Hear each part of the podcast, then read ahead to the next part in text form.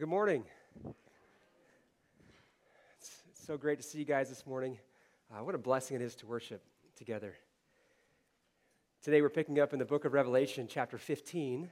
Um, if you don't have a Bible, there should be one near you in one of the chairs in front of you. I encourage you to turn there.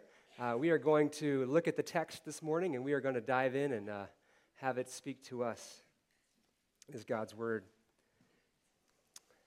Revelation 15, 1 through 8.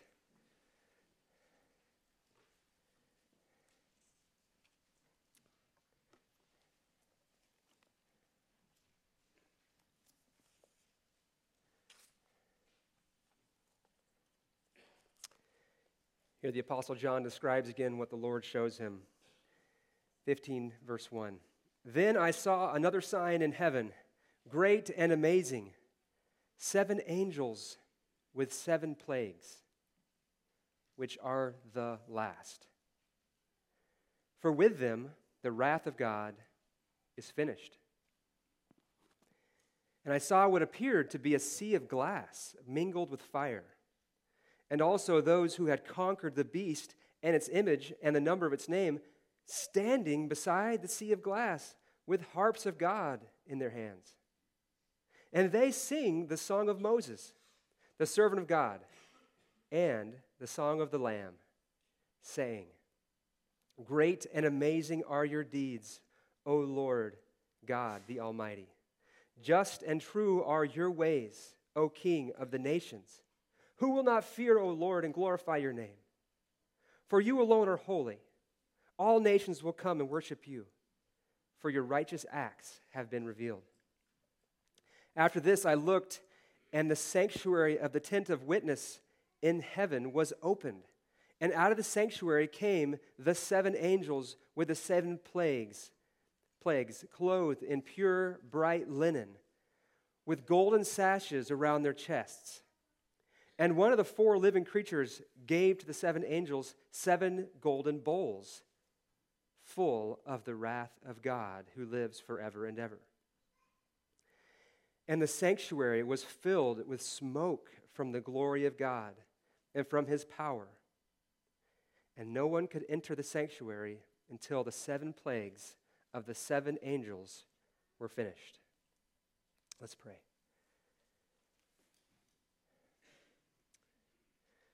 God, we pray that you give us eyes to see by faith this morning as we grapple with the visions that you're showing us in the book of Revelation. Sometimes it's hard, sometimes it's confusing. But God, we know that you have given us a promise of a blessing for those who read the prophecy of this book and who believe and obey it. So, God, I pray that this morning that you would help us have eyes to see, that you give us faith to, to believe the things that we cannot see. Help us to trust in you more. God, we pray that this morning through your word that you would bind up the brokenhearted that you would encourage those who may feel weak, that you may spur on or convict those who may be kind of veering off from you, God. We pray that you do the work. Lord, we are, there's many of us here who are laboring this morning, who are working to preach or to do sound or to play songs or to be here and to encourage one another. But God, we know that all the labor is in vain unless you, O Lord, build the house. So we pray, Lord, this morning that you build our house, that you build the house of our hearts, that our church will be built up by your Holy Spirit, by your word. We pray all this in Jesus' name. Amen. Well, today we're picking up in the book of Revelation in chapter 15, and our, our passage, you may have noticed, is broken up into three visions that John sees in heaven. If you look at the text, you'll see the re- repeated phrases then I saw, or and I saw, verse 1, then I saw, verse 2, and I saw, verse 5. After this I looked. The same word in the Greek. So there's three visions that John sees here. And as we've noted in the book of Revelation, Revelation is full of symbolism, of, of, of word pictures. The images John sees here are meant to point us to a reality that we currently don't see. And maybe we don't see right here on earth, in the earthly life. And this week I had the opportunity to go to Kansas City to a pastor's retreat, and uh, our oldest two girls came along with us. While we were there, we went to the World War I Memorial. Has anyone been there in Kansas City? It's pretty cool. Yeah, it's, it's, it's really amazing. you know, while we were there, seeing the memorial and seeing the museum, also seeing the horrors of war was really sobering. Uh, as, as I learned, I should have learned this back in history in school, I'm sure, but I forgot. An estimated 20 million people died in the war, and another 21 million people were wounded. And as I walk through the museum and showing it, there's nothing quite like war that, that highlights the depravity and the sinfulness of man, the brokenness of our world. And while we were there, I also noticed that there was unique architecture. There was a big memorial, and there was things surrounding the memorial. And I wondered, what, what does this mean? What do these things mean? Somebody built this, and they built it for a purpose. So that made us start to wonder what does the symbolism mean? So we started to research. We got the pamphlet, we opened it up, and we learned that these two giant Assyrian sphinxes, one on the left and one on the right, were a memorial. Both of them had wings over their faces. These two sphinxes said in the pamphlet, they guard the south entrance of the Liberty Memorial. One's name was Memory, and Memory faces east toward the battlefields of France and it's shielding its eyes from the horror of war. So, on one side, you had a great sphinx with its wings over its face, shielding its eyes from the horror of war. On the left, the sphinx was called Future. This faces west, and it's shielding its eyes from an unknown future, a future war. In the middle of the two giant sphinxes is this giant tower, 217 feet tall. And carved into this tower, there are four guardian spirits, they're called carved in the very top. And it said that these guardian spirits are watching over the memorial from the top of the tower. As protectors of peace, each guardian holds a sword, and it's named for the virtue it represents. Honor is one, courage is another, patriotism is another, and sacrifice is the fourth. And as we looked at this monument and all this imagery, it made me think of the book of Revelation. It's like this is exactly what the book of Revelation looks like. You walk up and you see some sphinxes with their wings covering their face. You see a memorial with, with giant people carving the top. And if you wouldn't, if you just glance at it, you wouldn't know it means anything other than it's pretty cool. But the more you dig into it, you see the meaning and the imagery. And that's what we find in the book of Revelation. These pictures mean something. The scenes God shows John in Revelation have great significance. And today we see three of these images, of these scenes in heaven. First, let's look at Revelation 15:1. John says this, "Then I saw another sign in heaven, great and amazing, seven angels with seven plagues, which are the last. For with them the wrath of God is finished." The first thing he sees is a sign in heaven showing that the end is near. You guys may have seen the, the videos or people in the streets, the end is near sign. That's kind of what he sees here. The end is near. And John describes this first scene he sees in heaven is a great and an amazing sign.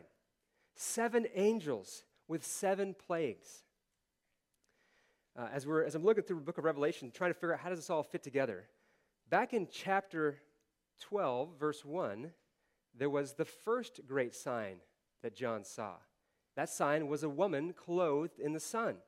Now he sees another great sign. This sign is seven angels with seven plagues. You know, I was trying to figure out how do we illustrate this, and I thought the best way to illustrate this was what Pastor Justin did was a scroll.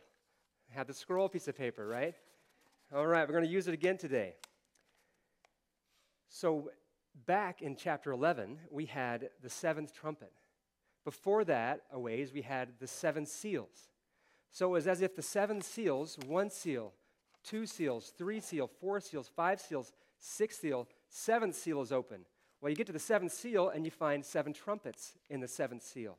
We do seven trumpets one, two, three, four, five, six, seven. In the seventh trumpet, there's no destruction, but you find seven bowls of wrath. And at the very end of the scroll, we have today the, the seven bowls of wrath. It says, this, These are the last. With this, the wrath of God is finished. So, where John here is pulling back into this narrative of judgment, and he is witnessing a final series of judgments that will take place before, as we will see in Revelation 16, what is called the Battle of Armageddon and the return of Christ. This sign is amazing, it's, it's, it's awe inspiring, but it's also dreadful and foreboding. Notice what the angels have they have seven plagues. And the word plague here means a sudden calamity that causes severe distress. These calamities, as we'll see in chapter 16, are different. They're not just like a disease, but they're a sudden calamity that will cause severe distress. They could also be translated as great blows, blows of fate, or blows from God. And as we see coming up in chapter 16, it is God's word that commands these seven plagues to be unleashed. Notice also the time marker. John says that these here are the last. These are the last. With these last plagues, God will complete his perfect anger against all injustice and sin in the world. So, as I was going through the, the museum, I wondered how long, how long, O oh Lord, until you come back? How long, how many more wars will we have until Jesus, you come and make it all right again? Until you undo all evil and you bring perfect peace? Do you ever wonder that? Do you ever ask God that question? How long? Well, if so, you are in good company. In the, in the Psalms, there's two times where, where uh, David, King David, writes and he asks God in distress, God, how long until you make it all right? He says this in Psalm 6. Listen to his authentic, heartfelt cry to the Lord in his distress. He says this to God Have compassion on me, Lord, for I am weak. Heal me, Lord, for my bones are in agony. I am sick at heart. How long, O Lord, until you restore me? Return, O Lord, and rescue me. Save me because of your unfailing love. For the dead do not remember you. Who can praise you from the grave? I am worn out from sobbing. All night I flood my bed with weeping, drenched it with my tears. My vision is blurred by grief. My eyes are worn out because all of my enemies. This might be your experience. Maybe. Maybe in here you're experiencing something like that emotionally or physically in your life. And there's many followers of Jesus around the world who are experiencing suffering like this, who may be crying out to God, drenching their bed in sweat and tears at night because of stress or anxiety or worry. But here John sees the day that God prepares to bring perfect judgment to everyone and everywhere who oppresses his people, every disease and sin and calamity that corrupts his world. And as I was pondering this, it was perfect yesterday. I got to go see the high school play of, uh, of C.S. Lewis's Chronicles of Narnia. They did a great job. And there was one line that stood out to me. It just hit me. I was like, oh, that's it. That's awesome. It said this Wrong will be right when Aslan comes in sight. At the sound of his roar, sorrows will be no more. When he bares his teeth, winter meets its death. And when he shakes his mane, we shall have spring again. Jesus is the true lion. He is coming back, and he is coming to make all the wrongs right.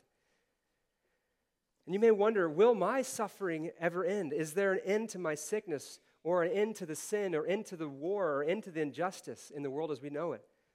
And this passage says, yes, yes, there's an end coming. It's coming. It's right here on the pages of Scripture. God the Father has planned it out. Jesus will return, He will accomplish His plan perfectly.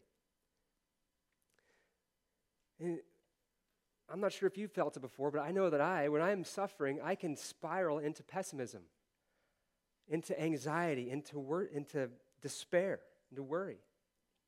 And in that, we might start to think God, are you ever coming back? Will you ever help me? Will you ever hear my prayers?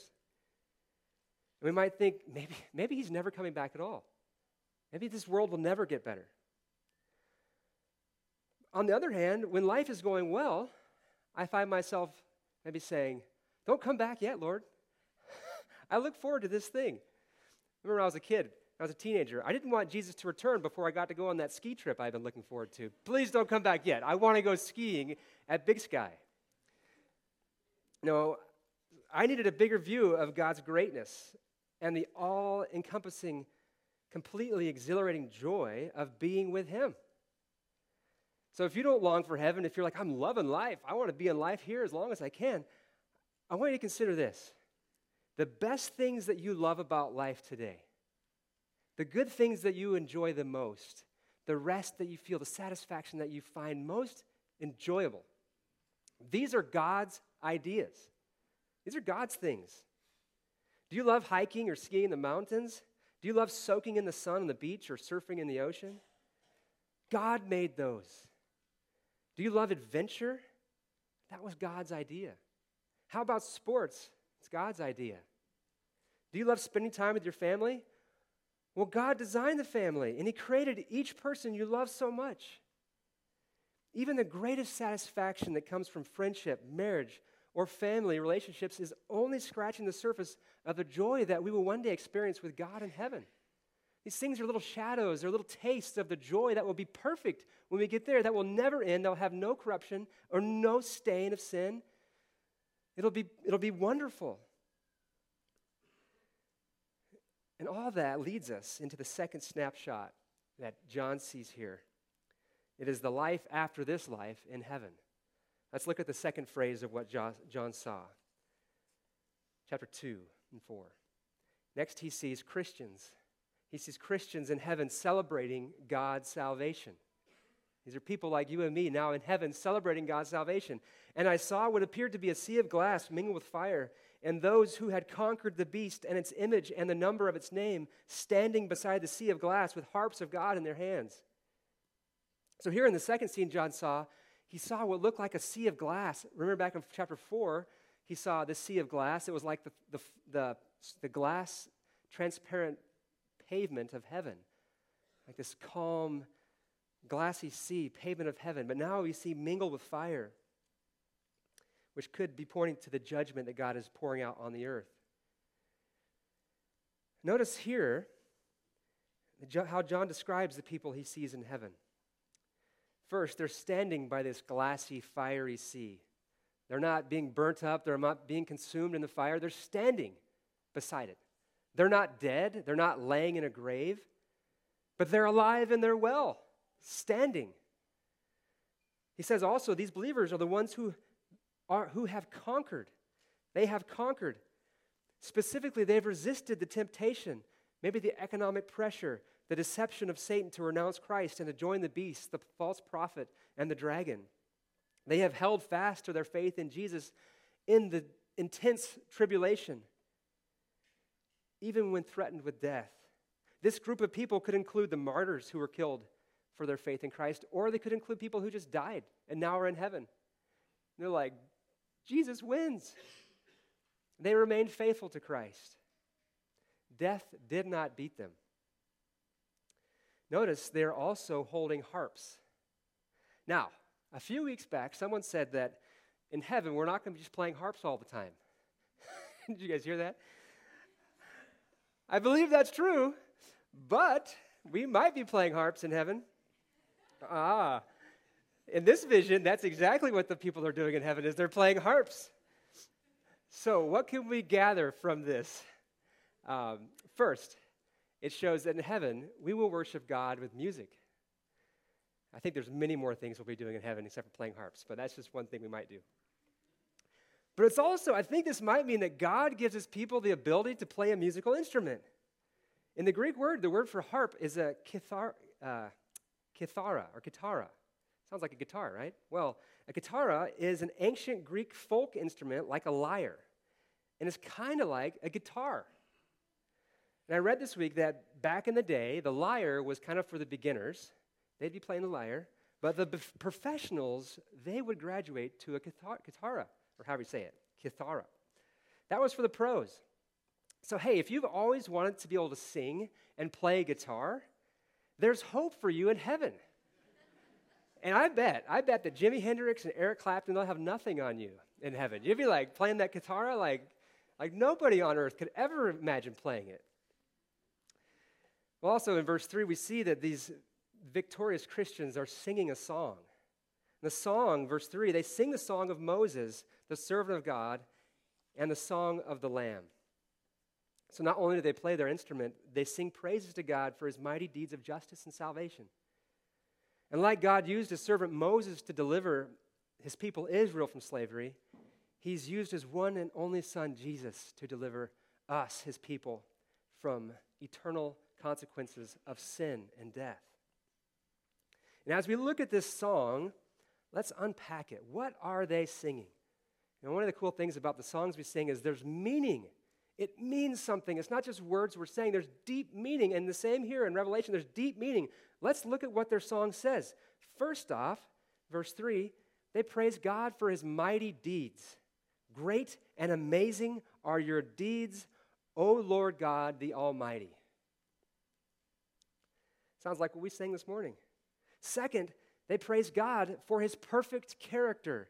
They say, Just and true are your ways, O King of the nations. This first exclamation of praise focuses on God's greatness, his power, his omnipotence. God is all powerful. He uses his power for good and for his glory. And now God's great power in this passage and his amazing deeds are, so, are shown, are getting ready to be shown as he pours out the fierce plagues upon the earth against the beast and all who rebel against God. And through it all, God shows his great power as he can rescue his humble, weak people from what powers seem so strong. He can rescue them even out of death. And now these believers are celebrating God's power and his victory over evil. Now, I want you to remember that as we go through Revelation, as we see these scary things that are coming up in, in chapter 16, and even the wrath of God talked about in chapter 15, remember that as Christians, God has rescued us and will rescue us from all wrath. 1 Thessalonians 5 9 says, God has not destined us for wrath, beloved. He has not destined you and me for wrath, but to obtain salvation through our Lord Jesus Christ who took the wrath? Who took our wrath? Jesus.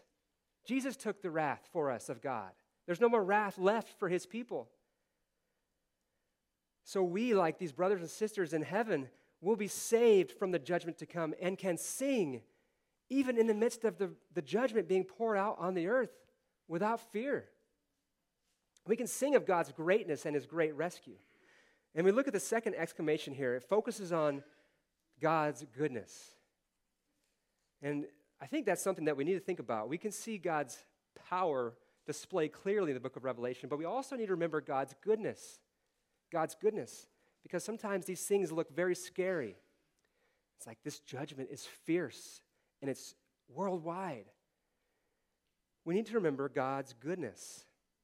Not only are his works amazing and powerful, but he is good. His judgments are just and they are true no one will receive any punishment or judgment that they don't deserve. As I was thinking about God's justice, it made me think about our justice system in the United States. You know, our justice system and our Supreme Court is supposed to be morally right, it's supposed to be just and true. But as we know, sadly, our nation has immoral laws. Our nation has laws that are bad. And not only that, our highest judges, they're just like me and you. They're sinful humans. They make mistakes and they have biases. In contrast to them in, our, in our current system, God is perfect. Every decision God's God makes is perfect. His judgment is supremely just and pure. So God is great and God is good. And because of his greatness and his goodness, the next part of the song asks a question. The singers are asking a question, and they say this. They call out to us, Who will not fear, fear, O Lord? Who will not glorify your name? And the implied answer to this question is no one. No one should ever fail to fear God. No one could ever fail to recognize his greatness and goodness when they see him for who he truly is. These believers in heaven, now they have 2020 vision. They have lived, they have died, and now they're standing alive again in the presence of God, they can see what God has done. And they're telling us, they're telling us, hey, church, if you could see what I've seen, you would give glory to God too. If you could see all the suffering that I had to go through, but now being in heaven, you would know that Jesus is worth it. All the suffering was worth it. They would say that even though the world was against me, God was for me. And you should praise him in the midst of your suffering. And you might be wondering, why should I worship God right now? They're calling out, worship him. He's worth it. Worship him. Worship him. If you could see what I've seen, you should praise him. Well, why should we worship him? The, the, the, last three lines of this song tell us.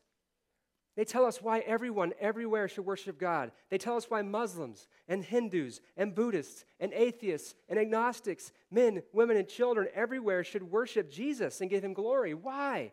Why? Why do we worship him? Because God alone is holy. He alone is holy. There is none like him. He is the only true God. Everything else is an idol or dead or demonic. It's not true. There's only one God, one creator. He created it all, and everything else is a creation. We should not worship anything else except for the one true God. He alone is holy. Why else should we worship him? Well, we're told here because all nations will come and worship him. They will come and worship him. God is not just a local deity, He's not just the deity of Israel, He's not just a Jewish Messiah. He is the Messiah of the whole world. He's not just a, a, a, deity of United States. No, he is God over every nation, we're told in the song.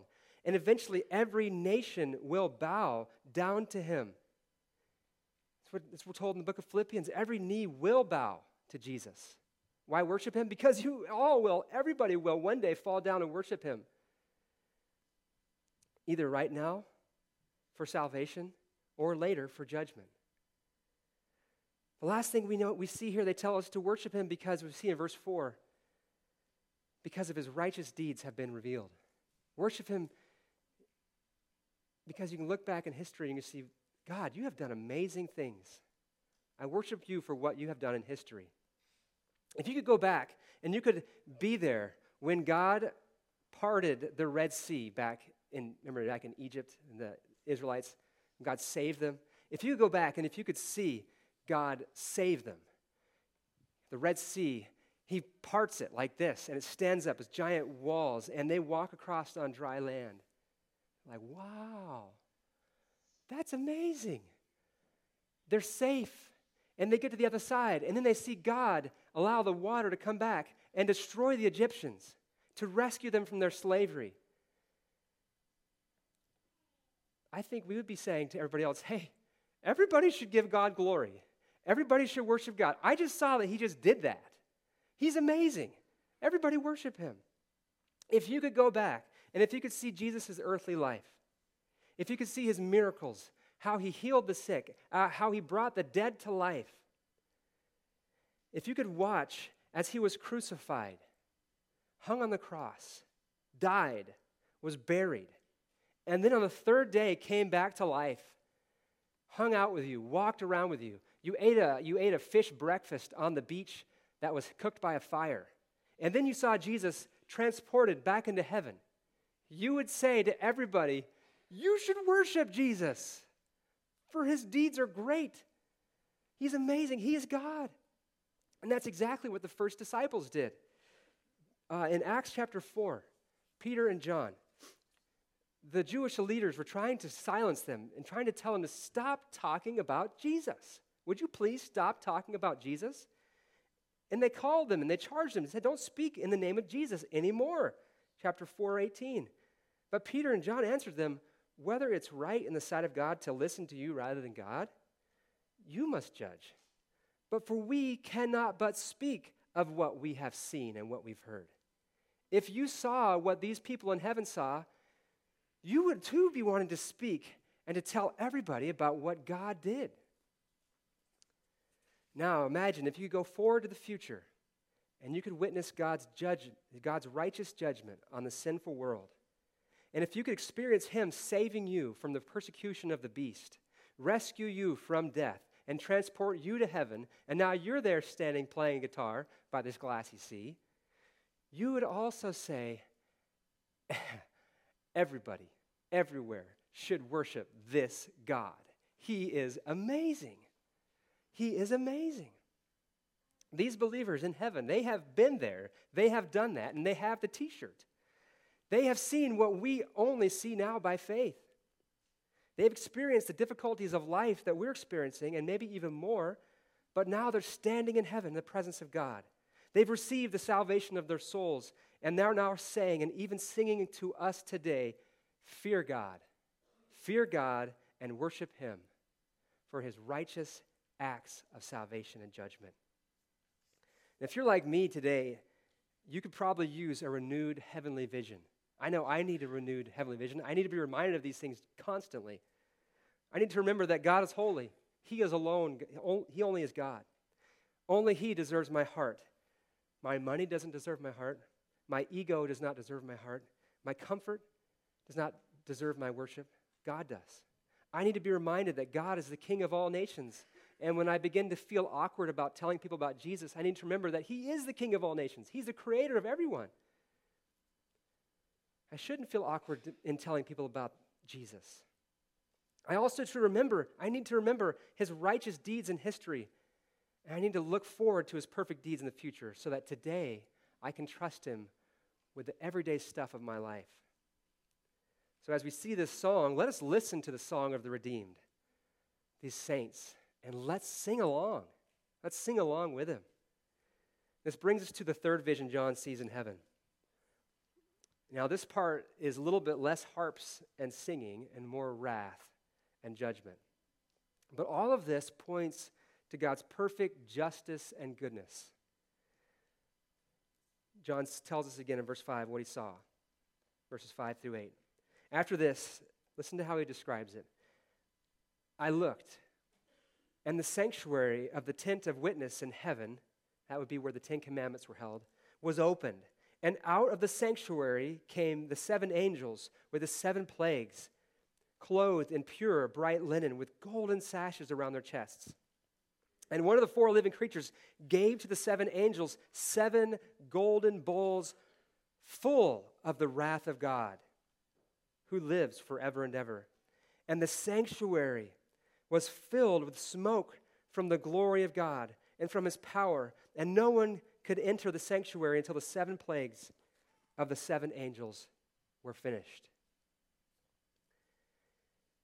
John witnesses the moment, the moment when God's fierce anger and perfect justice is about to be unleashed from heaven to earth through these final seven plagues.